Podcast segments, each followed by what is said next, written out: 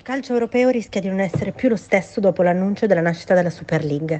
Inter, Juve e Milan per l'Italia, Tottenham, Arsenal, Chelsea, Manchester City, Liverpool e Manchester United per il Regno Unito, Barcellona, Real Madrid e Atletico Madrid per la Spagna.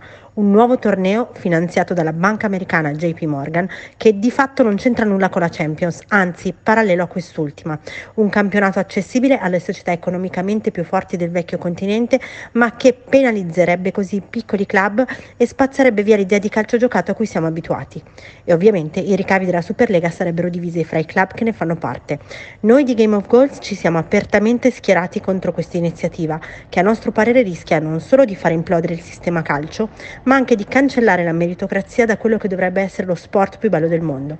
Intanto le squadre di Francia e Germania hanno ufficialmente dato forfait, mentre FIFA, UEFA e persino i governi dei singoli stati discutono e chiedono sanzioni per le squadre che hanno aderito. Vedremo nei prossimi giorni cosa succederà. Continuate a seguirci sul nostro sito, su Instagram, Twitter e Telegram. Da Claudia Fragapane per Game of Goals è tutto, alla prossima!